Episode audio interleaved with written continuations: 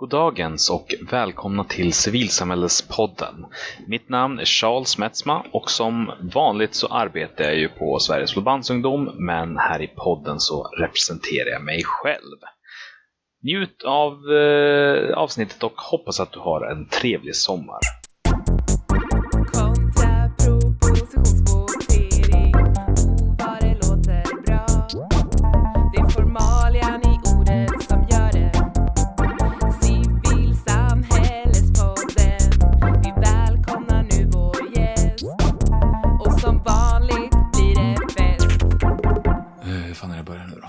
Just det. God dagens och välkomna till Civilsamhällespodden. Nej, det där är det jag säger sen i efterhand. Vad jag säger nu? Just det. Och idag sitter jag här tillsammans med Malin Lindberg. Vi pratade inte om vilken titel du ville presenteras med. Jag är professor vid Luleå tekniska universitet. Just det, inom... Jag forskar om innovationsutveckling av olika slag, helt enkelt. Där satt den. Varmt välkommen hit. Och jag tänker att vi hoppar rakt in med frågan om hur du blev en engagerad människa. Precis, är forskare människa? Är ju det första frågan i det här. Då. Jag tänker, nu har jag studerat och forskat om civilsamhället ungefär 20 års tid. Så jag känner mig verkligen som en engagerad forskare.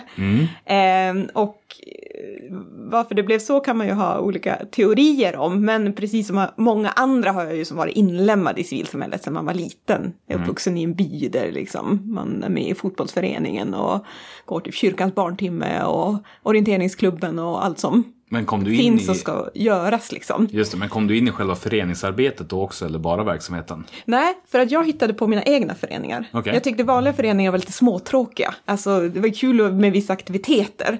Men för att ha kul måste man hitta på egna, typ så här double dutch klubb och typ så här fanzine klubb och som typ levde ett halvår och sen så rann ut i sanden. Men det var liksom, var det formella föreningar med stadgar och hela köret? Eller var det mer aktiviteter gemensamt organiserade? Vi hade nog rätt mycket regler men väldigt få nedskrivna sådana då innan jag insåg att stadgar fanns. Ja. Kanske ledde fram till att jag senare då blev stadgenörd och hade en period i livet där jag verkligen studerade stadgar och utforskade när jag skrev mina studentuppsatser om civilsamhället så utforskade hur så här, skiljer sig stadgar för så stora etablerade föreningar och yngre, nystartade liksom, mindre föreningar. Är det någon skillnad där? Kan man se att de mindre är mer innovativa och liksom, vågliga än de stora till exempel? Så var jag inne och studerade. Men det låter som att det finns något steg däremellan från att ha en double dutch-klubb med sina kompisar och att skriva uppsats om stadgar. Vad händer däremellan? Ja, nej, men det är ju som ett svart hål däremellan. Jag vet inte riktigt. Jag var mycket med i såna här studentföreningar och jag jobbar som volontär mycket i civilsamhället. Alltså Folkets bio och sådana saker. Men det tror jag också som många andra att det här förståelsen av att det finns ett civilsamhälle, alltså i sig, har ju som vuxit fram, tror jag först, i vuxen ålder. Att se det som en särskild del av samhället. Utan det var mer som bara att flytta omkring till de här sakerna som engagerade, oavsett vilken sektor det var då. Sen efterhand kan man se den röda tråden, tror jag. Men var det liksom direkt då i din forskarbana som du gav dig in i liksom att titta på civilsamhället specifikt? Det gjorde jag, utan att heller riktigt förstå att det var det jag gjorde. För att min första arbetsgivare efter att jag hade studerat klart var en ideell förening. Mm-hmm. Det var ett resurscentrum för kvinnor i Vilhelmina i Västerbottens inland. Som då anställde mig som projektledare. För att leda lite olika studier och se, de hade ju sett lite saker som behövde utredas och för att lyfta fram det de gjorde med mycket, de satsade mycket på kvinnors företagande och liknande. Så det var ju verkligen en av mina första, då var jag inte forskare än, men det liksom, jag anställdes som utredare eller projektledare och skulle liksom förstå det. Och utifrån det arbetet så sökte vi sedan forskningsmedel tillsammans med Luleå tekniska universitet. För att vi skulle studera just kvinnors organisering inom då civilsamhället. Och se hur de jobbar just med innovationsutveckling. Mm. Så det är från civilsamhället jag som kommit in. Så det jag tror det också därför jag blivit en sån här deltagande forskare. Alltså man jobbar väldigt nära praktiken och olika samhällsaktörer. Att det inte är en forskare som sitter själv och jobbar eller bara med andra forskare. Utan det här gör man tillsammans med dem som i praktiken leder sådana här verksamheter. Vad är skillnaden på en deltagande forskare och en följeforskare då? Det är lite olika. Följeforskare har ju ofta i uppdrag att följa en befintlig process. Ja. Att säga att ni har ett projekt och då följer man som forskare från start till mål, ofta med ett utvärderingssyfte. Det är ju en sorts deltagande forskning. Så. Sen finns det ju massa begrepp. Interaktiv forskning och liksom, ja, har vi aktionsforskning och med mera, med mera. Ja, man kan ju inte säga att någonting existerar om det inte finns liksom 10 subkulturer till det som bara de insatta hört talas om. Vad bra, då har vi lagt grunden för att prata om innovation då, till exempel. Som säga. Där har vi ju 10 000 underkategorier. Just det. Men vad var det du läste då för att komma in på liksom forskningsbiten? Var det en forskande linje? Jag är jättedålig på den akademiska världen. Jag vet inte vad man läser. Nej, precis. Det spelar egentligen ingen roll vad du läser för grundutbildning. Utan det som händer sen, det är ju att du ansöker om en så kallad doktorandtjänst vid ett universitet. Just det. Att de utlyser och säger, hej, nu har vi den här doktorandtjänsten. Och så får du doktorera, som det kallas då, i 4-5 år. Och sen, då examineras du som forskare. Mm.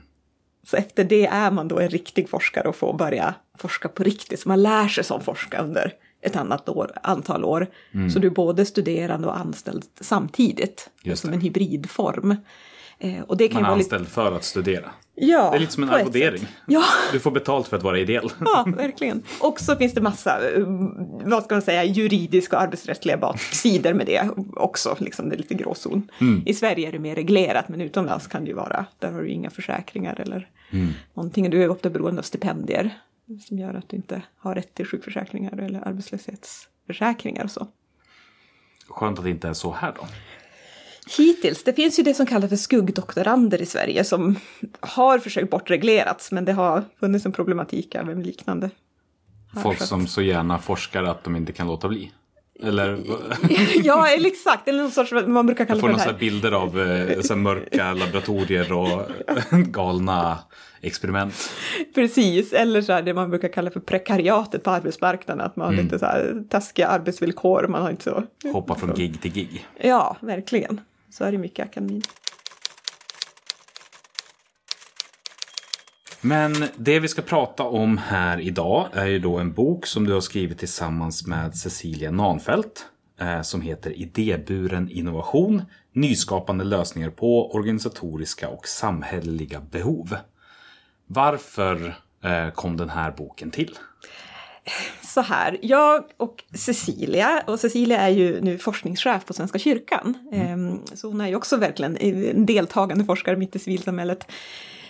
Vi såg att dels i forskningen om det man kallar för innovation, och vi ska ju prata sen om vad man menar med det begreppet, men bara nu som inledning kan vi säga att forskningen om innovation har ju i princip handlat om teknisk och industriell utveckling i privata företag. Punkt. De senaste åren har det vidgats lite mer till offentlig sektor, man forskar lite om kommuner och myndigheter. Ideella sektorn har som inte ens funnits på radarn inom innovationsforskningen, vilket ju... Jag, Cecilia och flera andra forskare och även samhällsaktörer har tyckt varit lite absurd, för att det sker väldigt mycket innovativa verksamheter i civilsamhället. Så vi tyckte som att, men det saknas ju en bok om det här. Det saknas forskning om det här, det saknas en bok om det. Så det här är då, tänker vi, Sveriges första bok om innovation i civilsamhället. Så... Och det kanske det blev, jag vet inte. Men det var just den här avsaknaden av någonting som faktiskt, ett slags, till en början till ett erkännande. Ja, verkligen. Ett manifest kanske låter lite väl aktivistiskt i forskningssammanhang. Men någon sorts samlad bild av vad handlar innovation om i det här sammanhanget. Och manifest är synonymt med en uppställning av vad vi vet hittills. Ungefär, och lite så här önskningar om typ framtida... framsteg i kunskapen om det här.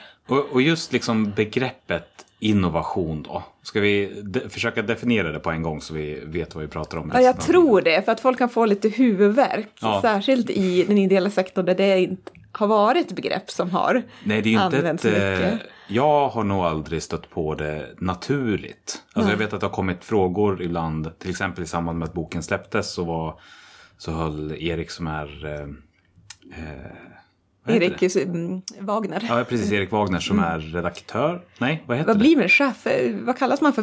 Redaktionschef kanske på Idealistas? Ja. Nu kommer han säkert och vi får googla hans titel här. Förlåt Erik. Ja, föräldraledig just nu, men den som liksom bestämmer på förlaget. Säkert någon fin titel. Högsta bossen på Idealistas. Precis. Och han höll på att ställa frågor, liksom, vad är innovation i idéburen sektor för dig? Och det kändes nästan direkt främmande att liksom koppla ihop de två begreppen tillsammans. Ja, och vissa, jag skulle säga nästan provocerande. Ja, men lite. För att det har varit, som vi ska prata om, det här innovationsbegreppet har varit så tekniskt och industriellt kidnappat. Mm. Att man inom civilsamhället inte längre kan nästan relatera till det. Sen har det förändrats lite grann de senaste åren, vilket den här boken är ett exempel på. Innovation har varit väl, alltså för mig i alla fall, väldigt tätt kopplat till nästan uppfinning. Alltså någonting som kan patentsökas. Den här uppfinna Jocke i Kalle Anka och liksom professor Baltasar och liksom verkligen, vi har de här vita medelålders männen i, liksom, med galna mustascher. Ja, där liksom ensamma uppfinner allting. Precis, och det måste ju vara en teknisk pryl så att räknas som en, det måste vara en rymdraket eller kanske en ny mobiltelefon, men någonting väldigt, väldigt tekniskt. Så att säga. Men om vi då går tillbaka till begreppet innovation som du då frågade om så kan vi säga att i grunden betyder innovationsbegreppet förnyelse. Alltså hur utvecklar man nytänkande lösningar på olika behov som finns i samhället. Och det kan ju ha massa olika former eller liksom motiv eller liksom syften att man gör det. Och om man går tillbaks i historien så uppfanns ju innovationsbegreppet i sig, myntades såklart av de gamla grekerna. Så är det ju alltid innovare, förnyelse. Men där det först togs i användning. Det var faktiskt i religiösa sammanhang på medeltiden. Man började prata om det. Om personer som ville reformera kyrkan. Som då inte var så uppskattade. De kallades för innovatörer. Okej, så det började som ett skällsord för den som liksom förkastar traditioner. Ja, precis. Inom civilsamhället. Alltså kyrkan. Eller då liksom tida. Liksom. Just det. Ja. Okej, men fanns det då, om man tittar i historiska kontexten, just det här. Är det liksom just förkastandet av traditioner snarare än liksom förbättring och att bygga vidare på det som redan finns? Och det här, nu kommer vi in på precis det som är med innovationsbegreppet, att värdet av innovation avgörs ju bara utifrån var du själv står. Att det finns som ingen liksom konsensus alltid vad som är bra eller dåligt med innovation. Som de som var innovatörer i kyrkliga sammanhang, de tyckte ju att det här behövdes. Vi får anta det i alla fall. Vad sa du? Ja, vi får utgå från att de gjorde det välvilliga och välmening. Nu kan vi inte gå tillbaka och analysera exakt. Men sen om vi ser nästa steg i historien där innovation användes, det var ju samhällsrevolutioner, alltså franska revolutionen och liknande. Och där har vi ju ännu tydligare att vissa tyckte att det var högst nödvändigt. Och idag ser vi ju när vi ser tillbaka att det var väldigt nödvändigt med den innovativa rörelsen. Men då sågs ju även det av vissa, av särskilt de vid makten, som någonting negativt. Så här, redan där uppstod den här kampen mellan vad är bra och dålig innovation eller förnyelse. Just det, men det användes ändå för det här, för makronivån, liksom samhällsförändring nästan. Alltså för att om någon skulle säga att något politiskt parti sysslar med innovation när de lägger fram sitt partiprogram, så skulle det kännas jättemärkligt. Men det är liksom det som är mer ursprunget då. Och framförallt koppla ihop individ och samhällsförändring. Att det var ju ändå individer som drev förändringen. Det var de som uppfattades som provokativa av vissa. Men att det var själva samhällsförändringen som var poängen. Eller den organisatoriska förändringen inom kyrkan till exempel. Att här måste vi, det är liksom sen hela reformationen och allt också kommer ur en sorts innovativ rörelse i det. Och om det då var så här kidnappat, nu boken skrevs ju, eller kom ut i alla fall 2017, har du hunnit se någon förändring eller är det fortfarande tech-lobbyn som har liksom lagt beslag på det här begreppet? Om vi fortsätter då framåt i historien, vi var ju där i franska revolutionen och sen under 1900-talet kom det här mycket av de här stora, alltså mer samhällsförändringar som skulle förbättra livskvaliteten och välfärden, särskilt de nordiska länderna. Att där användes innovation för att beskriva de rörelserna. Och sen på 70-talet då kom den här tekniska industriella kidnappningen in. Att industrin hoppar in. Nu vet jag inte exakt om det finns några studier om vad det var som hände då. Men att det blev väldigt industriellt förknippat. Och att det blev då teknisk innovation industriell innovation, privatsektorinnovation. Och mycket handlar om, ja men hur tjänar vi pengar på nya produkter? Punkt. Lite så. Sen har vi men det är en ganska ny företeelse då. Det är ju jättenytt. Och sen om veckan ställde frågan till några civilsamhällesaktörer att de skulle få gissa när innovationsbegreppet uppfanns eller började användas. Och då sa de, ja men det var väl där på 80-90-talet inom industrin. Och så går man tillbaka och ser att nej, men det uppfanns på medeltiden inom kyrkan, eller uppfanns de gamla grekerna började användas på medeltiden. Ja. Det är som en helt annan förståelse av vad innovation är och kan användas för. Men som du är inne på, det har ju hänt något det senaste decenniet. Nu har ju innovation börjat kopplas mycket mer till exempel hållbar utveckling. Alltså hur möter vi de här aktuella samhällsutmaningarna inom ohälsa, arbetslöshet, fattigdom, integration med mera på nytänkande sätt. För att de gamla lösningarna är uppenbarligen inte tillräckliga. Så att det behövs både nya idéer i sig, men nya samverkansformer, nya allianser, nya kombinationer av sätt, nya sätt att förstå behoven överhuvudtaget. Så att FNs globala hållbarhetsmål har ju till exempel fått stort genomslag bland många innovationsaktörer i Sverige nu, att de börjar säga att det är det som är drivkraften för innovation, inte teknisk eller ekonomisk utveckling i sig, utan det är att vi måste få en bättre värld. Jag skulle säga det tekniska tolkningsföreträdet är ju fortfarande dominerande. Men det man brukar säga, diskursen eller hur man pratar om innovation har börjat förändras på kanske lite större. Verkligen. Men om jag också då tänker att det är mer synonymt med förbättring än förändring, skulle du säga att det är den gängse tolkningen då också? Vad tänkte du jämfört med? Alltså, att innovation liksom ändå på något sätt nästan alltid kopplas till det finns en framåtpil eller någonting positivt. Det är liksom att det går, man skulle inte beskriva någonting som blev sämre som innovation. Alltså att det är ganska beroende av resultatet, lite på något sätt. Precis. Om det blev bättre, då var det innovation, men om det blev sämre så var det inte innovation. Exakt, och jag skulle säga att du sätter fingret på själva hur man överhuvudtaget kan förstå vad innovation handlar om.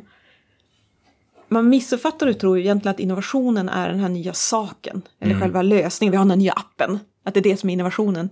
Innovationen som du är inne på nu. Det är ju vilken betydelse skapar det här i människors liv. Vilket mervärde. Vilken förändring upplever jag som individ av att använda det här. Eller att ha det här i mitt liv. Det är det som avgör om det här är innovativt för mig. Sen behöver inte alla vara överens om vad som är innovativt. Alltså för en själv eller i olika sammanhang. Det är det som jag tycker också är så viktigt för innovationsforskningen, att utveckla mer kunskaper om. Alltså hur innovation är så kopplat till sammanhanget. Men man tror ju lätt att innovation, det är bara de här stora nya tekniska lösningarna som alla bara wow, här har vi en innovation. Men att innovation är ju all förnyelse som ständigt pågår. Det handlar bara om vilken sorts förändring, vilken nya värde skapar det i människors liv. Går man för långt om man kallar det innovation? När jag och min fru fick för oss att vi skulle se om vi kunde stå i jägarställning under tiden som eltandborsten tog de här 2 minuterna. Alltså så att vi kombinerade då träning med renhållning och hygien av mun, och sen då fick det här i ett system. Skulle det kunna klassas som innovation, eller är det för litet, för individuellt? Får jag ställa en följdfråga? Ja. Upplevde ni att det här skapade ett mervärde i ert liv? Ja, det gjorde det. Ja. Alltså, dels så blev det ganska skoj att försöka hetsa varandra och tävla på det sättet. Så att men det blev förändring och det var positivt där under de veckorna som vi höll på. Ja.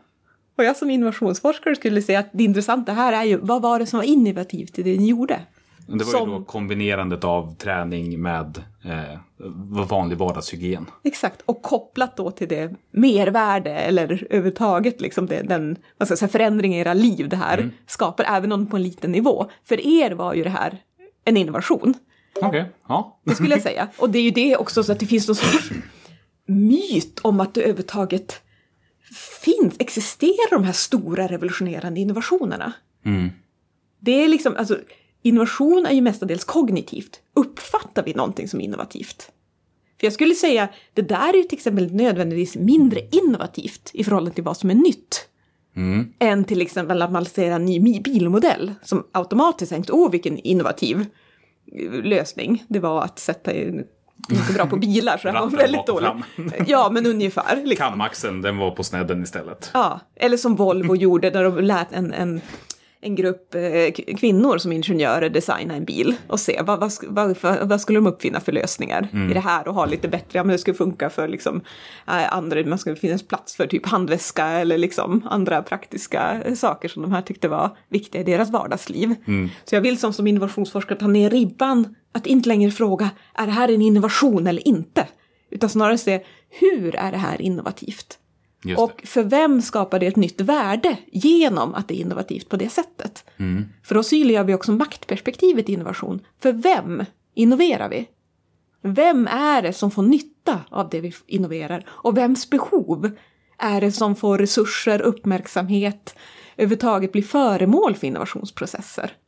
För det är ju det som civilsamhället också ofta handlar om och fokusera på att man vill förbättra antingen för en viss grupp av människor eller liksom möta någon samhällsutmaning och då måste man utveckla någon ny lösning eller en ny process eller kombinera någonting på nya sätt för att uppnå den förändringen för människor. Sen kan man ju uppfinna hur många nya eltandborstar eller appar eller mobiler som helst, men skapar det en reell social förbättring? Förbättrar det välfärden eller liknande i människors liv? Mm. Så det är en maktfråga om vad vi värderar, vilka innovationer vi värderar och vad vi värderar som innovativt. Just det. Men spännande, för att det här, nu blev det ganska långt liksom på definitionsbiten, men samtidigt tror jag att det är ganska viktigt för att liksom försöka penetrera, för ni ägnar ganska mycket tid i boken åt att bara liksom försöka definiera och få fram och liksom, ja, men jag upplever att det liksom silas. När jag läser den så silas jag på olika sätt för att landa i vad är innovation och hur går det att koppla till liksom, ideell sektor överhuvudtaget. Precis, och det tror jag är delvis en ganska defensiv strategi från vår sida. Att det finns så mycket innovationsforskning och så många innovationsforskare som överhuvudtaget inte tycker att det här är relevant. Mm. Civilsamhället, det handlar inte om kommersialisering, uppenbart liksom. Sen vet ju vi att det finns en massa kommersialisering, affärsmodeller och liksom sätt att få saker att gå runt i civilsamhället. Att det handlar inte om teknikutveckling, det är inte de här högstatusaktörerna liksom. De här som vi var inne på, den här enskilda hjälten man kan lyfta fram och se, kolla Elon Musk liksom, har löst det här. Så det är egentligen därför vi behöver motivera varför innovation är relevant i förhållande till civilsamhället, för att det har inte fått erkännande tidigare. Mm. Så jag skulle säga att det kanske är någon sorts defensiv strategi och gör så. Å andra sidan, om det är Sveriges första bok om innovation i civilsamhället, då måste vi ju göra jobbet. Ja. Även om det inte blir då kanske så lättläst som om man hade liksom gått pang på rödbetan och bara... Nej, men samtidigt så, alltså, jag tyckte att den var väldigt intressant, boken. Ganska tungläst baserat på att jag inte liksom har ägnat någon tid åt att fundera kring innovation tidigare. Mm. Så det här var ju också mitt första möte med begreppet i den här kontexten, liksom på ett djupare plan. Men väldigt intressant, liksom, just för att det känns nästan lite... För mig kändes det i alla fall lite systemomvälvande, liksom, som ett paradigmskifte där jag liksom först... trodde att innovation var en sak och nu så kanske det är någonting annat också. Mm. Och det är fortfarande lite svårt att ta till sig på något sätt. Precis, och jag ser nästan det jag gör, som vi sa att det var en deltagande forskning, jag ser det här nästan som en folkbildande insats. Att även aktörer i civilsamhället ska veta vad innovation betyder. Hur det kan relatera till sina egna verksamheter och därmed få en ökad handlingsförmåga att använda det begreppet för att förstå det man gör, för att kommunicera det man gör i vissa sammanhang. Inte överallt och jämt, men man ska kunna relatera till dig. Till exempel den statliga myndigheten Vinnova som årligen ger ut så mycket pengar till innovationsutveckling. Det är bara en promille av det som går till civilsamhället, trots att ideella aktörer skulle kunna söka de medlen lika väl som alla de här stora industriföretagen. Men det finns inte riktigt den vanan, som du säger, man är främmande för begreppet. Så när vi har diskuterat innovation med olika civilsamhällesaktörer, som jag nu då har gjort på ett eller annat sätt i 20 års tid. Det handlar ju mycket om att utgå från vars är det de står. Hur jobbar man där? Hur förnyar man där? Alltså helt vända på steken. Som jag började forska om de här organisationerna som drevs av för och med kvinnor. Hur jobbar de innovativt? Mm. Inte hur har någon forskare på Stanford tidigare förstått innovationsbegreppet. Utan hur förstår de sina innovationsprocesser? Så det är liksom någon sorts utmaning av makten. Att vem får definiera innovation? Vem får äga det begreppet? Mm. Och ett experiment att se... Kan vi återerövra det här begreppet i civilsamhället? Eller är det så industriellt, vad ska jag säga, smittat? Att det bara blir new public management för att det är liksom så genomsyrat av de normerna. Mm. Att man återigen tänker, använder vi taget innovationsbegreppet i civilsamhället, då blir det återigen ett sätt att bara fokus på kommersialisering, vad ska jag säga mer, kanske snäv nytta, inte alls den här breda demokratiska... samhällsförändrande agendan som civilsamhället har. Nej, och det skulle jag väl säga var, alltså, även om den liksom enskilda liksom personen som står längst fram är tätt kopplad till innovationsbegreppet, så är just den ekonomiska modellen ännu mer. Det vill säga att det har med kommersiell verksamhet att göra. Exakt. Annars så är det ju organisationsutveckling. Ja. Eller liksom någonting annat, något annat begrepp som vi använder. Precis, och här står ju två olika... förståelse av innovation mot varandra. Alltså en grundläggande förståelse av innovation, det är ju, alltså inom forskningen, det är ju bara som vi sa, det är någonting nytt som uppfyller ett behov och skapar nya värden. De snäva definitionerna som då de här industrisammanhängen har lett till, det är ju att det ska vara en ny, ofta teknisk produkt som kommersialiserats på den privata marknaden. Punkt. Mm. Men teoretiskt stämmer ju inte den snäva definitionen. Det är ju bara ett hittepå i samhället att vi ska snäva in det till kommersialisering. Å andra sidan är ju allt vi pysslar med hittepå om man liksom tar det till förlängningen. Jag vet, det är det jag älskar som forskare. Att det är bara det man forskar om. Hur har vi hittat på saker och ting? Men skulle du säga att det har skett någon förändring då utifrån om det här var den första boken? Har det kommit en uppsjö och radda? Är ni ett stort team av många människor som nu har flockats till det här området, eller hur ser det ut? Både och skulle jag säga, absolut. Nu, så det som har hänt de senaste åren, det är ju att många fler forskare i Sverige har börjat forska om det man kallar för social innovation.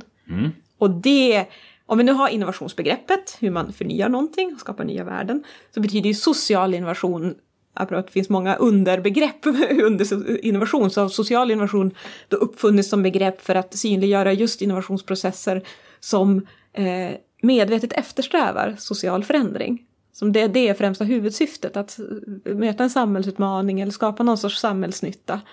Så därav skulle jag säga att många innovationer i civilsamhället är ju sociala innovationer, för man har en social agenda för att göra det. Det är ofta, inte bara och inte alltid, men ofta kan det vara det. Och det, men om man skulle ställa upp vägvalet social eller ekonomisk innovation, så är det ju definitivt nästan alltid social innovation. Ja, precis. Sen ska vi säga, i grund och botten har ju i princip alla innovationer inslag av allt. Både sociala dimensioner, tekniska, ekonomiska, för att få det gå runt så att säga. Men social innovation kan vara ett pedagogiskt begrepp just för att öppna upp innovationsfältet. Jag har ju upplevt att många aktörer, särskilt i civilsamhället, mer tveksamma om jag bara säger innovation än om jag säger social innovation. Att det blir som att ta ner ribban genom att sätta social framför innovation. Då blir inte innovationsbegreppet i sig så skrämmande. Ja. Så jag har som sett det som ett sätt att öppna upp. Sen kan man i förlängningen bara börja prata innovation kanske, om det liksom... Det här... Men det känns väldigt spännande att få liksom ta del av en ny värld där det liksom pågår ett väldigt tyst kulturkrig om just innovationsbegreppet. Någonting Exakt. Som jag inte alls stöter på annars. Nej, jag vet. Vi öppnar en hemlig dörr här som du får inkik i liksom. Och både att det här, vad ska jag säga, hemliga kriget pågår dels på forskningsarenan men också i samhället och praktiken. För nu har vi sett flera civilsamhällesaktörer som börjar relatera till begreppet innovation. Just för att få tillgång till vissa resurser eller för att synliggöra värdet av det de skapar och bidrar till i samhället. Eller på andra sätt tycker att det är relevant att prata innovations. Ja, som en legitimitetsfråga lite grann också. Eller? Ja, alltså både... att det finns legitimitet i innovation och om vi kan kopplas med det så ökar det vår legitimitet. Ja, exakt. Eller en kommunikationsfråga. Att synliggöra det man gör genom att använda ett visst ord. Men inåt också är det ju relevant för att innovationsbegreppet, det går inte likställa med bara verksamhetsutveckling till exempel.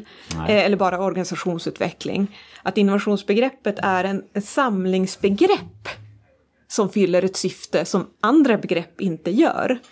Det är mer än bara organisationsutveckling eller verksamhetsutveckling. Och samtidigt som verksamhetsutveckling också sträcker sig ut över innovation till exempel. Så att det blir ett sätt, det blir som en viss... Ett Venn-diagram av det hela. Ja, ungefär. Att det finns någon sorts liksom brännpunkt som innovation fångar in. Ja. Och vissa vill jag avfärda, men det är bara ett modeord. Jag skulle säga, visst, det går mode i hur ofta det används. Men som begrepp innovation så grundläggande att man som inte kan avfärda det som ett modeord. För det finns inga annat ord som beskriver den här typen av förnyelse på det sättet. Nej. Spännande, men i boken så skriver ni ju att en rad olika faktorer påverkar huruvida en organisation agerar innovativt. Att det inte går att säga att en idéburen organisation kommer vara innovativ bara för att den är idéburen, trots att många idéburna organisationer präglas av innovativitet. Och att den största källan till innovation är om det premieras och finns tydligt i ramverket som dikterar verksamheten och hur den finansieras.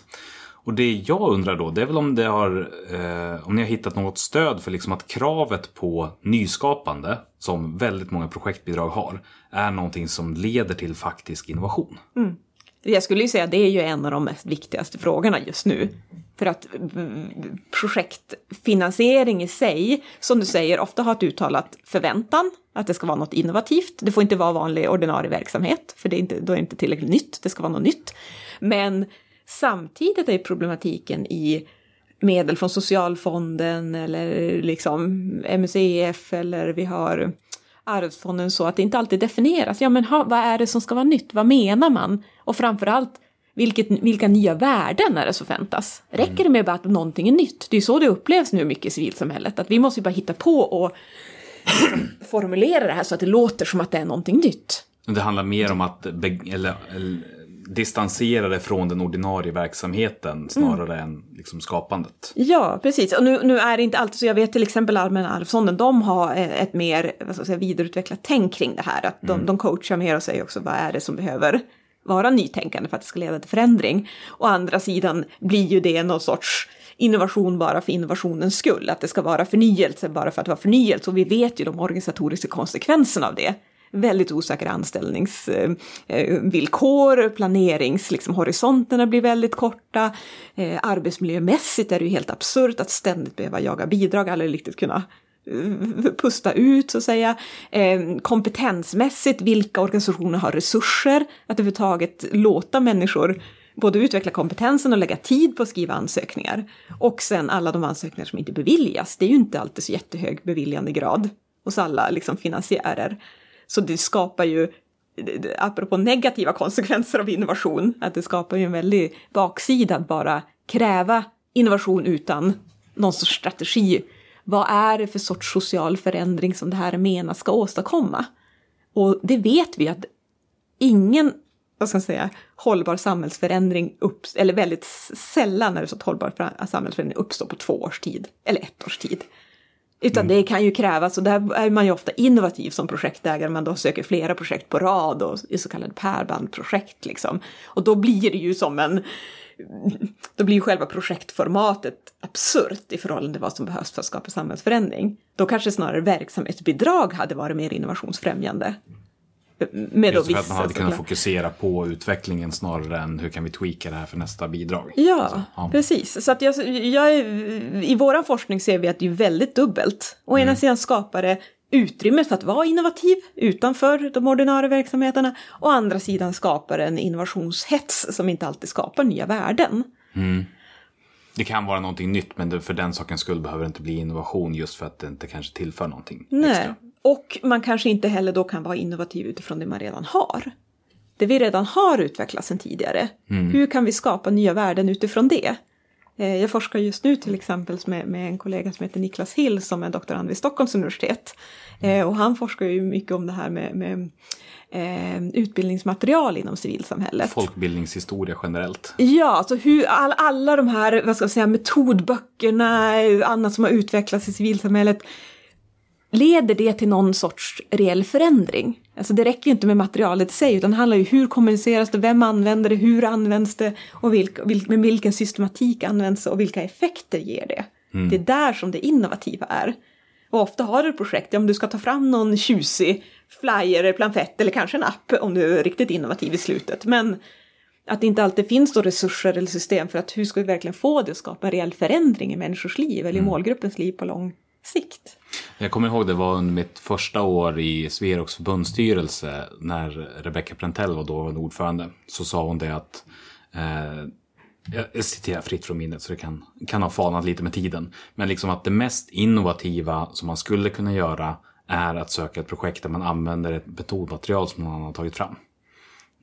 Ja, verkligen. Det var någon för några veckor sedan som vi uppfann det här begreppet reinnovation. Mm. Jo, det var tillsammans med fackförbundsföreträdare från den statstjänstemannaförbunden som kom på att reinnovation, att återuppfinna någonting som finns eller återanvända det i ett nytt sammanhang eller på ett nytt sätt. Att inte hela springa på den här nya bollen hela tiden. Mm. Utan särskilt civilsamhället som bygger på så mycket, alltså långa traditioner, många, förening inte alla såklart. Hur kan vi nyttja den värdegrunden, de erfarenheterna till att skapa någonting nytt? Därför tycker jag att Svenska kyrkan som vi har haft som studieobjekt eller medforskare i många av våra projekt om civilsamhällets innovation är väldigt intressanta just utifrån sin långa tradition och väldigt också att kan vara ganska stelbenta strukturer och som på ett sätt verkligen tar tillvara sin tradition och sin värdegrund och liknande liksom. Samtidigt som det finns liksom motstånd till att förnya överhuvudtaget liksom, på vissa håll. Mm. Men att hur återuppfinner de det nu i relation till aktuella samhällsutmaningar som arbetslöshet och integration med mera, där kyrkans roll blir så uppenbar i dagens samhälle. Mm. Så, men det man skulle kunna tänka sig då, det är alltså att lite grann den typen, eller den tolkning av det här nyskapande eller innoverande som har blivit, det vill säga att det ska landa i en produkt. Ofta ett metodmaterial eller liksom annan redovisning för att andra ska kunna återuppta arbetet vid tillfället när de har läst den. Att det i sig, att det liksom inte är kravet på det innoverande som har blivit problemet, utan snarare den allmänna tolkningen av vad det innebär att, liksom, att det ska skapas en produkt. Att det är det som har gjort att man fastnar i en, att det kanske inte främjar innovation fullt så mycket att ha det kravet. Mm, jag tror också det, att föreställningen av vad innovation kan vara att, och på vems villkor. Mm. Är det här innovativt så att säga, och då blir det är ju en jäkla maktrelation, till exempel nu som vi pratade projektfinansiärer då kontra organisationer som söker, att man som finansiär oavsett om man är offentlig eller privat eller grundad i andra sammanhang har ju en väldigt, väldigt, väldigt stor makt i att det här förnyelsekravet och vad man lägger i det, hur man följer upp det och vilka villkor som ställs. Är det rimligt att åstadkomma en förändring på 1 till 2 år med några 100 000 kronor liksom på någon stackars projektanställd människa som jobbar deltid? Det finns ingen självklart svar på det, men i alla fall någon sorts maktrelation i förhållande till vem får definiera, vem får sätta villkoren för hur innovationsprocesserna går till. Men hur skulle det kunna omformuleras till att vara mer innovationsfrämjande då? Alltså jag tänker om den gängse tolkningen nu har blivit metodmaterial. Mm. Vad skulle, om jag var projektfinansiär, hur skulle jag istället kunna följa upp och liksom titta på innovationen om jag inte får en pamflett i handen där jag kan bocka av rutan? Alltså det där är min drömfråga. Alltså. Den här frågan vill jag ha från alla finansiärer, och vi har haft workshop med Allmänna Arvsfonden och lite andra finansiärer för att se hur kan de tänka nytt kring vad de lägger i innovationsbegreppet. Och här skulle jag vilja gå tillbaka till en kartläggning som vi gjorde nu för något år sedan åt Europeiska socialfonden. Mm. De finansierar ju, det är ju många civilsamhällesaktörer men även offentliga aktörer och delvis privata som får medel för dem för att förnya arbetslivet. Och stora projekt. Ja, det kan, precis. Det är lite olika för olika utlysningar, men precis, det är ju ändå några miljoner som det ska omfatta. Men poängen där är att öka inkluderingen i arbetslivet med hjälp av nytänkande lösningar och processer. Så de var ju en av de första finansiärerna, särskilt från EU-håll, som hade med social innovation som ett krav på, alltså vad är det projekten ska åstadkomma. Mm. De har aldrig definierat vad menar vi med social innovation? Vad ska vi använda för kriterier i det? Så vi fick uppdraget nu, som sagt, förra året, det är ju jättesent i förhållande till hur länge de ska ha jobbat med det här, att göra en kartläggning dels hur har alla de projekt som har genomdrivits i Sverige i den nuvarande förra programperioden jobbat innovativt. Så utifrån den studien kunde vi se att några ingredienser som skulle kunna ge en ledtråd till vad man skulle kunna begära eller på något sätt försöka stötta från finansiärshåll vad gäller innovativitet. Och det första vi såg är ju hur nytänkande man är när det gäller att förstå den aktuella samhällsutmaningen. Mm. Förstår man den på ett väldigt traditionellt normativt sätt eller försöker man utmana den synen? Till exempel arbetslöshet. Redan i formuleringen så börjar innovationen då. Exakt, redan i förståelsen vad det här problemet. Till exempel arbetslöshet bland unga. Men kan man då säga att man har liksom varit innovativ även om du inte har gjort någonting utan du har bara tänkt en tanke? Eller måste det finnas en praktik också? Så? Ja, vi kommer. Det finns fler pusselbitar. Du var så en. Ja, men det är jättebra. Din hjärna börjar snurra. Det är en positiv följd av det här samtalet, tänker jag. Nej, men den första pusselbiten var det att kan vi förstå själva grundproblemet på nytänkande sätt? Mm. Att till exempel arbetslöshet bland unga.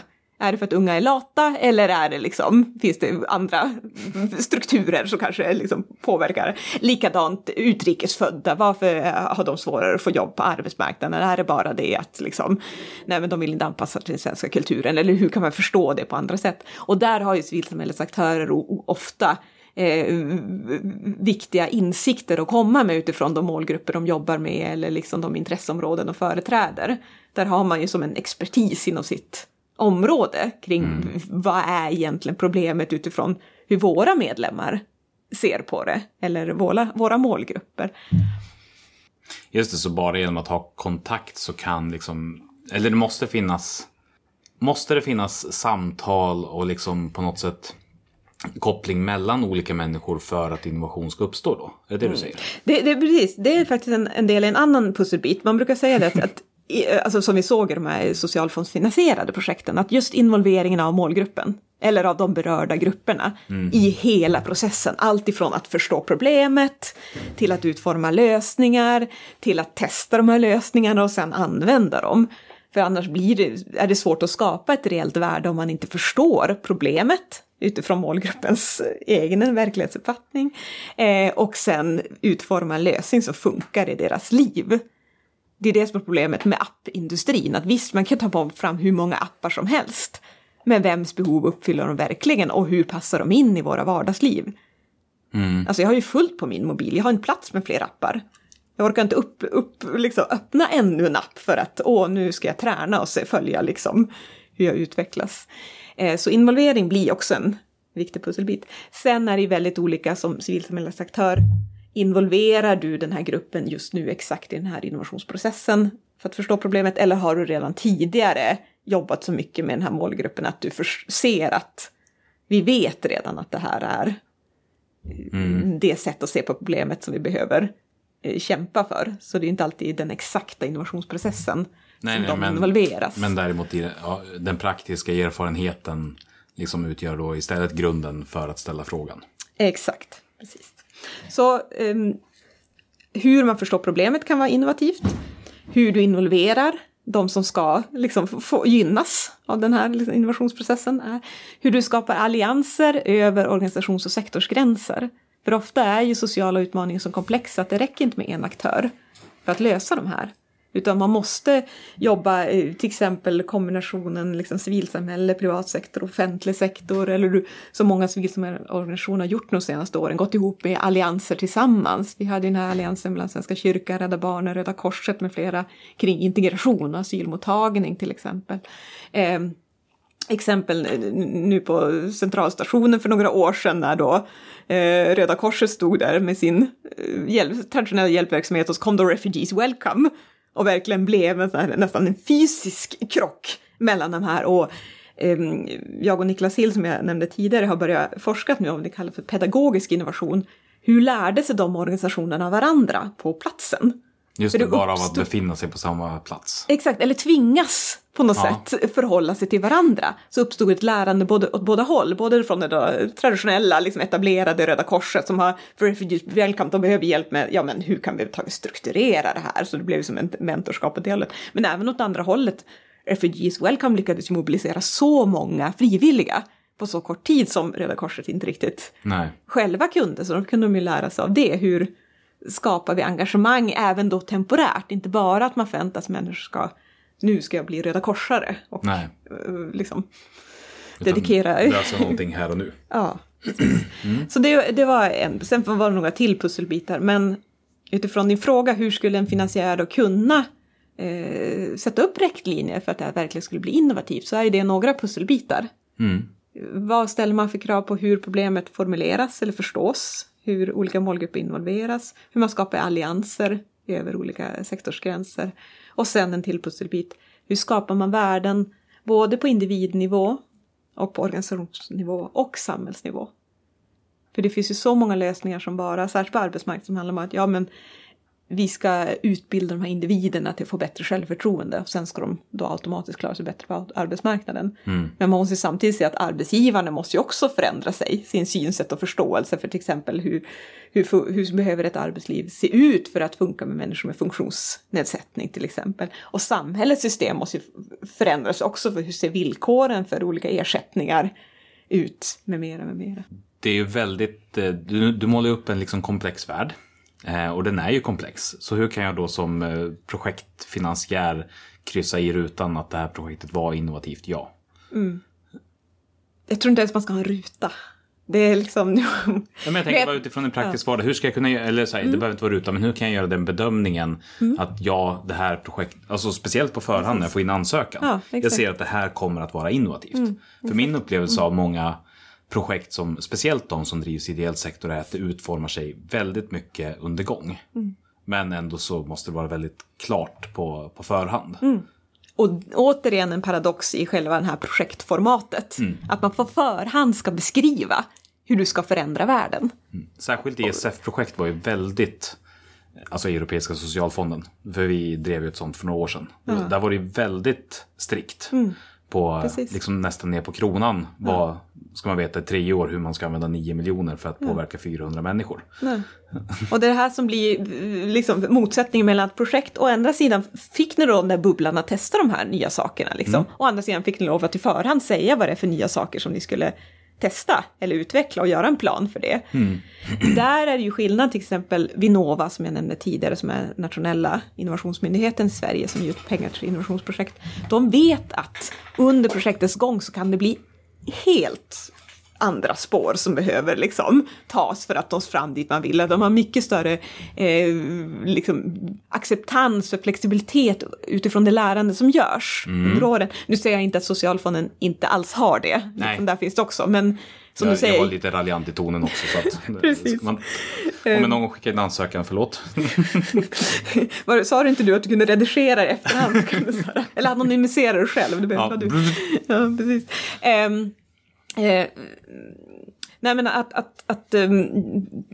det är ju mer omfattande ansökan som krävs, ju mer detaljerade beskrivningar som behövs, desto mindre frihet finns det ju såklart under genomförandet.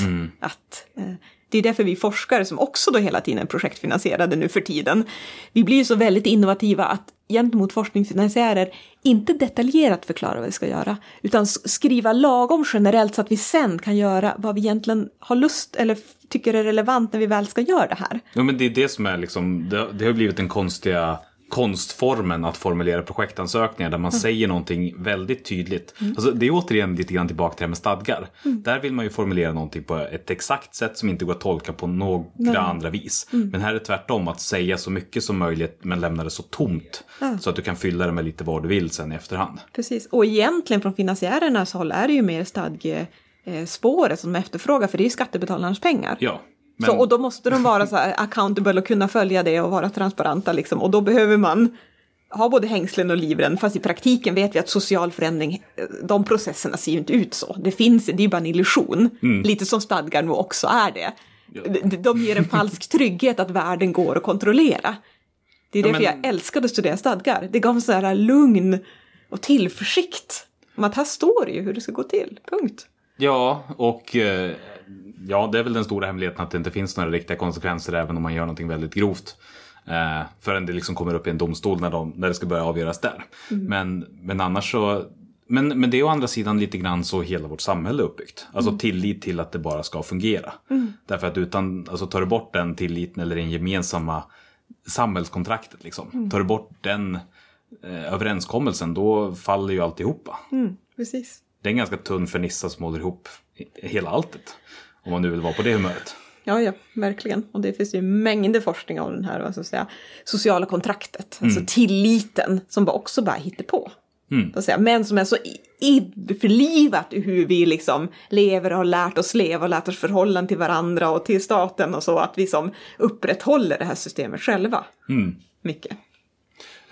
Nu spårade vi iväg. Vart var det vi var någonstans? Jo, men, finansiärer, projektformat. Men hur man som finansiär kan då balansera det här med att man faktiskt har...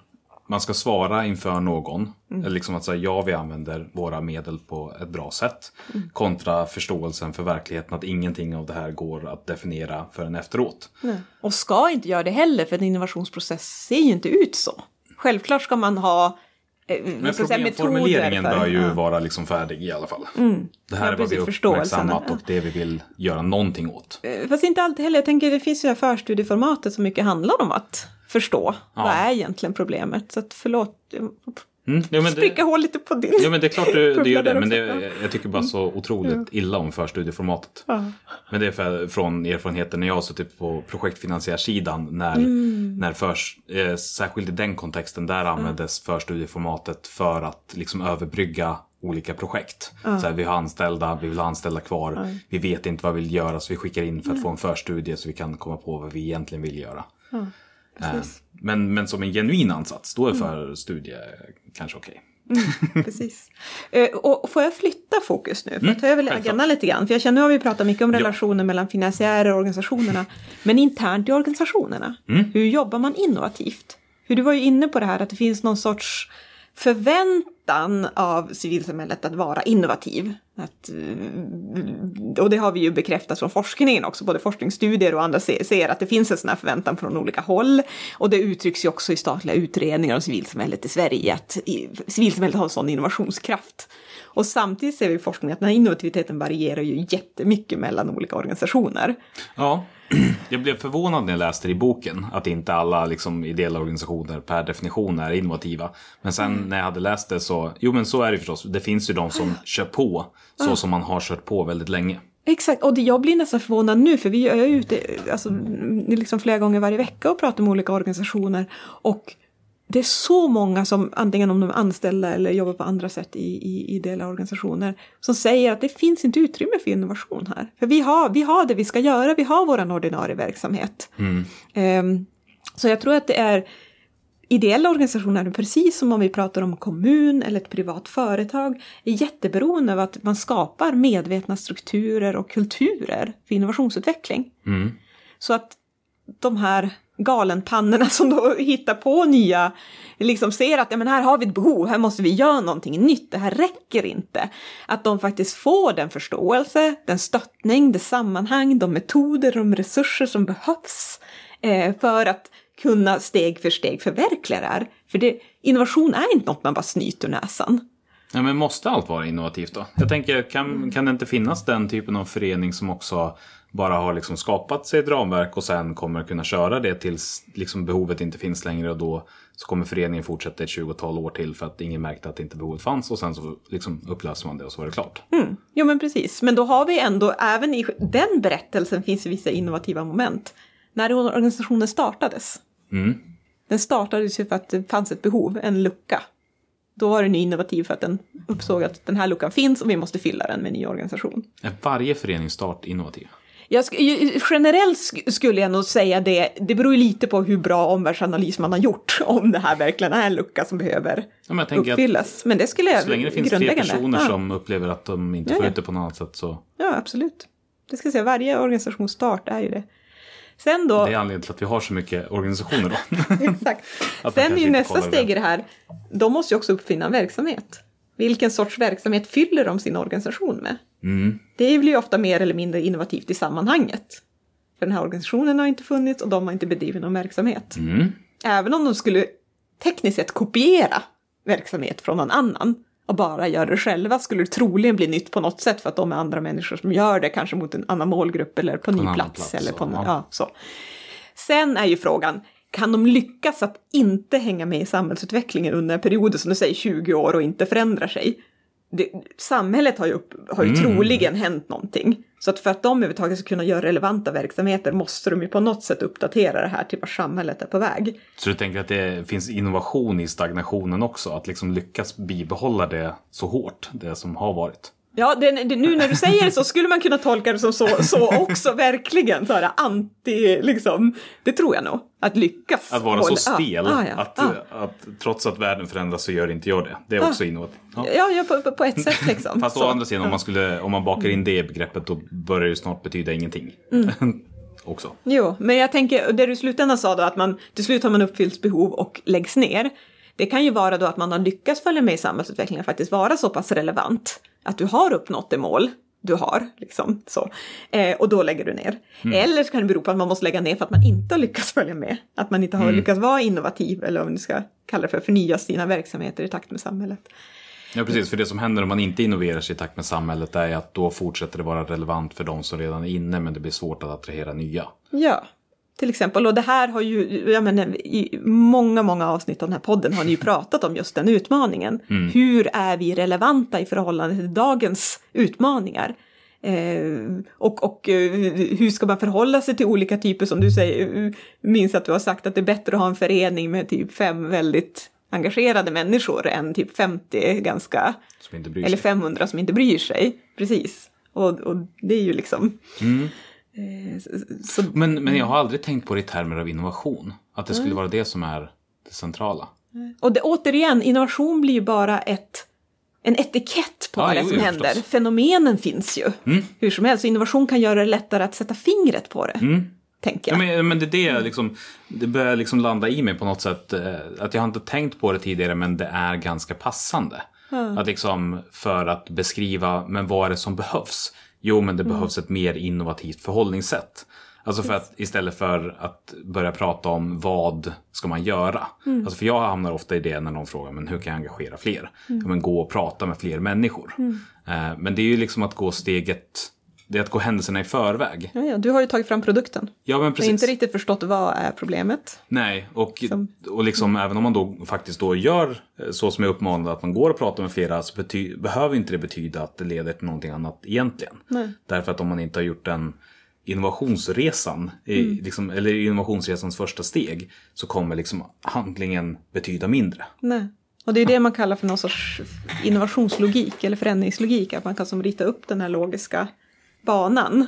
Nu är inte samhället alltid så att det händer liksom exakt det man har ritat upp, men i alla fall förstå det. Hur förstår vi problemet? Varför förstår vi det på det här sättet? Vad har vi för belägg för det? Vilka har fått tycka till om den förståelsen? Hur löser vi det här? Alltså både vad vi gör och hur vi gör det. Och sen vad är det som faktiskt händer i människors liv? Både för enskilda individer, för de organisationer som är inblandade och för samhället i stort. Det är ju hela den cykeln som man måste... Det är därför vi pratar om innovation som en cyklisk process.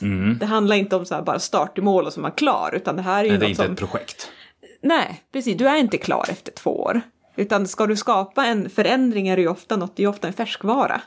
För det första. Och har du en lösning behöver det inte vara den som håller evigheters evigheter. Då hade man ju inte behövt ta fram mer studiematerial. Det finns redan ett studiematerial, punkt. Varför ska vi då ha fram 10 000 andra?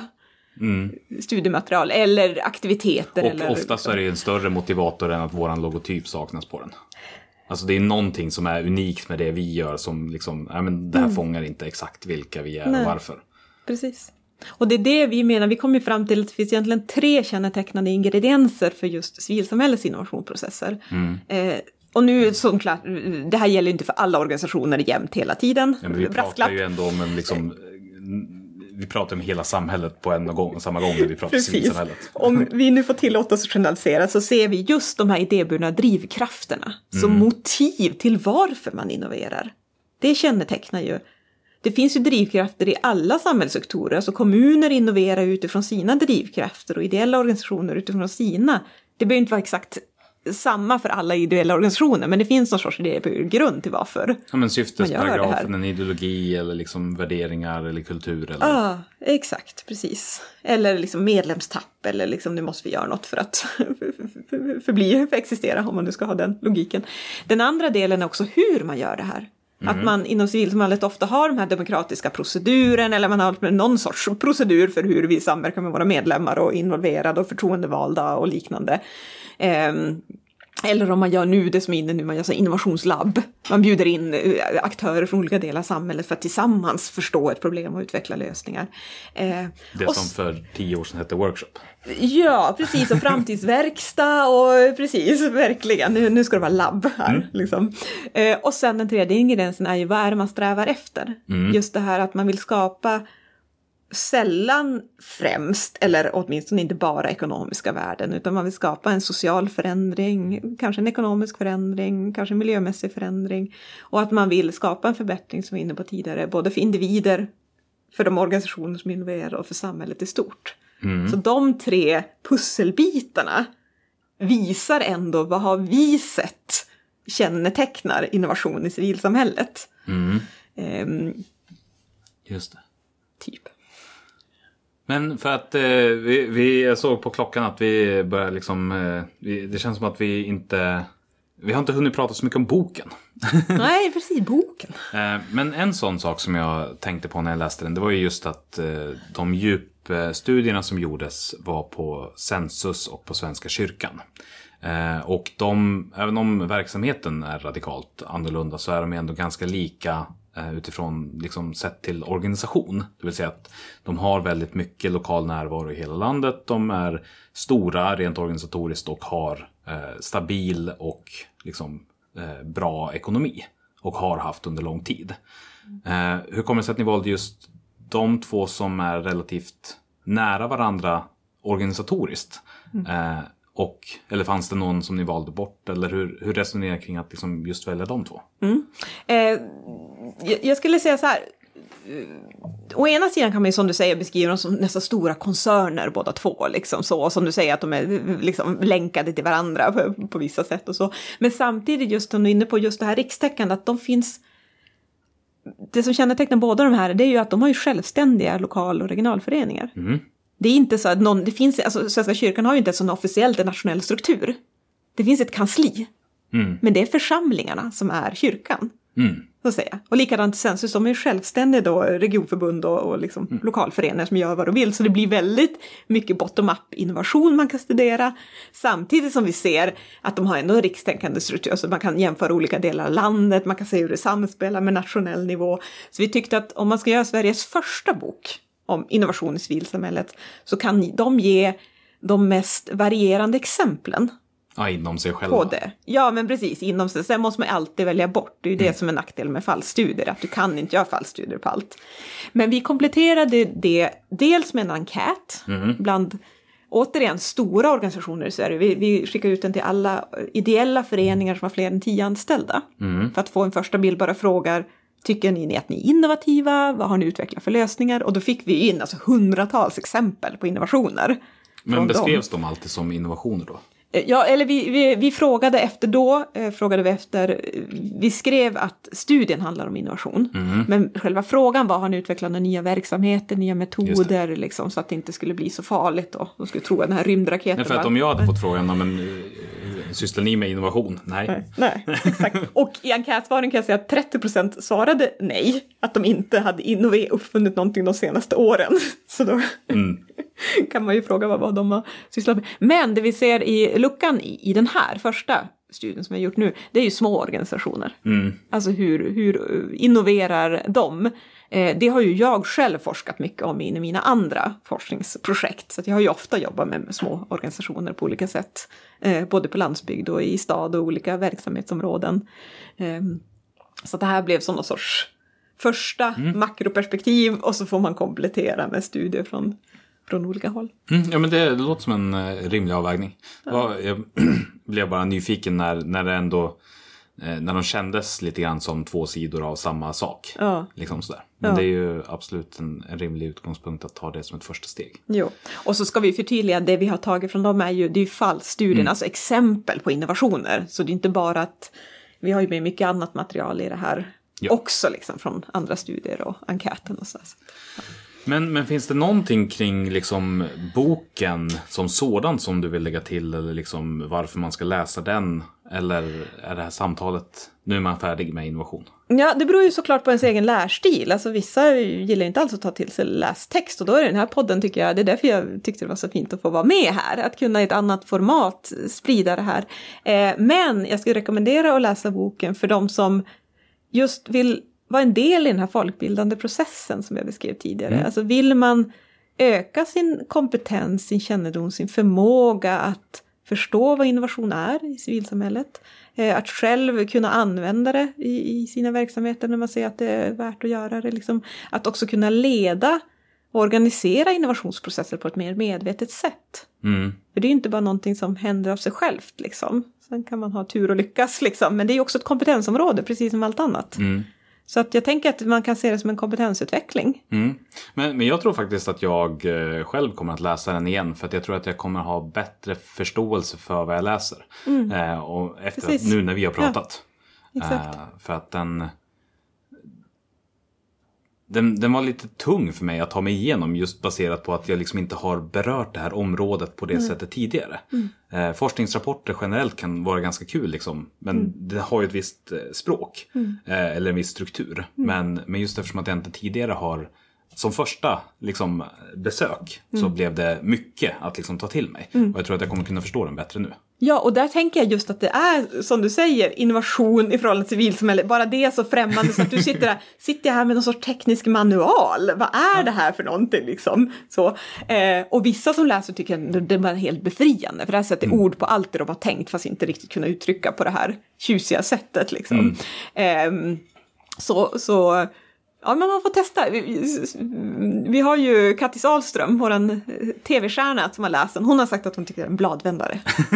Ja. Jag vet inte riktigt hennes litteratursmak i övrigt, men... men jag kan förstå hur den blir det också. Ja. Och det är därför jag vill liksom ge den en till chans. Mm. För att nu när jag läste den inför podden så tog det emot. Mm. Men nu när jag förstår, för att jag tycker att du har beskrivit det på ett så fantastiskt sätt idag.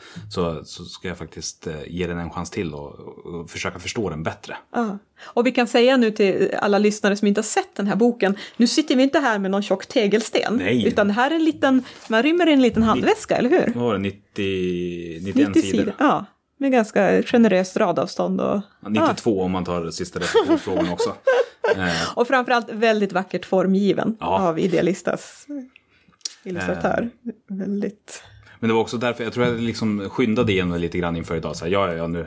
Nu ska vi spela in podd. Ja. Så var insatt och inläst. Och, ja, precis. Ja. Men det känns lite som att du blev lite frälst under den här processen nu. När jag har tvingat dig att tänka till om innovation i relation till civilsamhället. Ja. För jag tycker ju mycket när jag har hört dig och er prata i podden. Det är ju mycket det här ni berör. Fast ibland har ni använt lite ord innovation och innovativ. Men... ofta prata om det på andra sätt. Ja, men precis. Och det är också därför som det har känts eller märkligt är väl snarare ordet än tungt. Just för att det är en ny begreppsvärld på någonting som redan är bekant. Mm. Och ett annat sätt att beskriva. Om jag hela livet har fått höra att färgen vit heter vit och sen kommer någon och säger att vit är ett spektra av alla färger. Mm. Då blir ju det någonting väldigt svårt att ta till sig liksom i första läget. Precis. Tills jag börjar bryta ner och förstå det. Ja. Och det här tycker jag, det här är ju en innovationsprocess i sig. Att hur förnyar vi våran begreppsapparat? Våra sätt att förstå saker. Det är därför också jag inte bara vill backa när folk säger att men Malin, innovationsbegreppet är så komplicerat. Kan du inte bara säga nytänkande eller något annat? Men då blir det ju inte folkbildande eller liksom kunskapsutvecklande, utan vi måste ju också utmana oss själva. Jag visste ju inte heller vad innovation betydde när jag föddes. Om vi ska dra det verkligen långt tillbaka i tiden. Ja. Utan det har jag lärt mig steg för steg. Och som forskare handlar ju allt om att våga utmanas. Så när man jobbar med deltagande forskning som jag gör, då kan man göra det tillsammans. Det var inte jag som hittade på att innovation var relevant i civilsamhället. Det var ju då till exempel min första arbetsgivare inom ideella sektorn som själva hade sagt att Malin, det här behöver vi undersöka. Mm. Vi tycker att vi utvecklar innovationer, men det är ingen som erkänner att vi gör det. Mm. Kan du kolla vad det här är? Stämmer det här, eller är vi galna, eller är det världen som har fattat det här fel? Ja. Och det var ju för typ 20 år sedan. Så det är en ganska fantastisk resa att ha fått flytta fram positionerna och utmana och provocera innovationsområdet lite grann. Ja, men det känns som att du har samma relation till innovation som jag har till styrdokument. Det här att försöka missionera kring någonting som inte alla intuitivt tycker är det bästa någonsin. Mm. Precis. Mm. Finns det någonting liksom kring innovation eller boken eller något sånt här som du vill lägga till som vi inte redan har berört? Det finns säkert miljoner sådana saker, men jag tror att för lyssningsupplevelsen så kanske det räcker. Så då rullar vi över på att du får berätta om någonting som du är stolt över, som du har gjort. Och sen någonting där du har misslyckats, men där det viktiga är då vad du har lärt dig av detsamma. Formfråga. Ska man inte lära sig någonting av det man lyckas med heller? Jo, men där vill jag bara... Alltså egentligen så... Anledningen till att det finns med, det är mest för att jag vill få folk att skryta mer. Ja men exakt. Alltså, det är lite innovativt också i civilsamhället. Ja, kanske. Fast jag vet inte om jag upplever att det är så stort problem längre. Men jag vet att när jag var... ung så var jag annorlunda eftersom att jag var stolt över saker som jag gjorde och uttryckte det. Mm. Och det var någonting... Så det här det är nog inte så mycket innovation som personlig revansch. Nej, exakt. Ja, men det kan vi ta. Och då tycker jag, i förhållande till akademin, så är det en jäkla personlig revansch att ha lyckats öppna portarna för civilsamhället till universiteten. Mm. Att forskning ska kunna vara en tillgång även för ideella aktörer. Till exempel ett tekniskt universitet som jag själv är vid, det är ju stora industriföretag som har varit i målgruppen. Sen har det öppnats upp lite för offentlig sektor, men ideella aktörer har ju knappt funnits på kartan.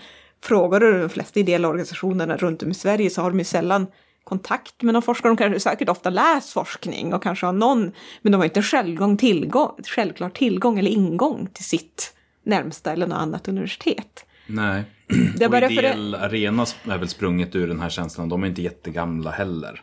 De firade väl, var det 20 år? Var det 10 eller 20 år? Ja, vi får fråga. Någon typ av jämnt jubileum nu på vårkanten. Ja, men det är som du säger, apropå att organisationer alltid är innovativa, oftast innovativa när de uppfinns, att det uppfanns ju just för att det inte fanns, eller tillräckligt med sån utbyte. Och det har ju börjat hända mycket saker här på senaste åren också, att universiteten ska vara till för större delar av samhället än vad man tidigare har tänkt. Just för att det är skattebetalat. Så jag är väldigt stolt över, både lokalt på Luleå tekniska universitet, men i hela Sverige, att vi har skapat så mycket mer samverkan mellan akademi och civilsamhälle än det fanns tidigare. Och ofta sådana här grupper som är resurssvara små organisationer, landsbygdsrörelsen liksom, och sådana som inte heller liksom har ett naturligt tillträde. Nej, precis. Så det tycker jag är en demokratisk revansch som jag är stolt över. Och andra sidan av myntet som då är misslyckandet med det är ju att akademins finansieringsformer, villkor, förutsättningarna i civilsamhällets vardag inte alltid matchar att nu ska vi ha gemensamma forskningsprojekt i 3 år, vi ska ha möten och workshops eller labbs eller allt möjligt, att vem betalar civilsamhällets medverkan? Liksom, det är inte alltid att forskningsfinansiärer, liksom, visst de kan betala forskarlöner, men inte så att de betalar deltagarnas ersättning till exempel. Mm. Så att misslyckas blir det här ständiga magontet man har, eller liksom, att man på något sätt hela tiden får trolla med knäna för att skapa vettiga villkor för den här samverkan. Mm. Sen ser ju det jätteolika ut. Det kan ju också vara att organisationen har ett projekt där det här passar in och så kan man göra det tillsammans så. Men det är som ändå att man som civilsamhällesorganisation är lite underläge resursmässigt sett ofta när man ska samarbeta med akademin och forskning och liksom. Och vad har du lärt dig av det då? Alltså, ja, är det trollandet? Ja, precis. Det är väl ett trollande. Men framförallt alltså, lärt mig att det är ett problem. Att det inte är självklart att nu ska vi ha massa projekt tillsammans. Utan att, ja men hur måste vi rigga det då? Alltså både ekonomiskt och på andra sätt för att det ska antingen kunna finansieras på ett vettigt sätt eller skapa så mycket värde för de deltagande organisationerna för att de ska tycka att det liksom, är en jämnt utbyte av... Ja, men ett jämbördigt partnerskap. Exakt. Jag kommer inte ihåg avsnittsnumret nu i huvudet, men vi har ju ägnat ett helt avsnitt åt det, jag och Madeleine Berman som var ordförande för Unga reumatiker. Just det här... Att man nästan förväntas ställa upp eftersom att man är ideell. Exakt. Där finns det ju oändliga resurser eftersom att det sker ideellt. Ja. Alltså jag skulle kunna pussla in så många poddavsnitten i olika delar hade vi har pratat om. Liksom. Ja. Hade min minne varit bättre hade jag kunnat referera så skitsnyggt till det här. Ja. Och får man göra det själv som lyssnare. Ja, men precis. Kan inte du göra en sån utmaning? Men jag tänkte tillägga där också, för ni har ju pratat en del om det här med socialt entreprenörskap och kommersiellt kontra ideellt och liknande. Och där tänker jag också att ofta finns det en missuppfattning som vi var inne på med innovation att då blir det att man ska börja bedriva kommersiella verksamheter. Eller åtminstone sociala företag eller liknande. Och att innovation inte alls är begränsat till någon företagsform eller någon viss affärsmodell. Det har inte en viss juridisk person. Nej, precis. Och att det inte är ditåt den behöver dra. Liksom. Och kopplat till det att alla sociala företag är inte innovativa. Nej. Till exempel. De kan ju vara det när de startar för att de har ett behov. Men det är inte självklart att de är en innovation i sig, bara för att det är... Nej, just det, eftersom att innovation är färskvara så kan man ha varit någonting och sen sluta vara det. Ja, men precis. Så att... Spännande. Det var väldigt intressant och jag tackar för att du ville vara med och dela med dig. Jättelyxigt att vara med. Tack.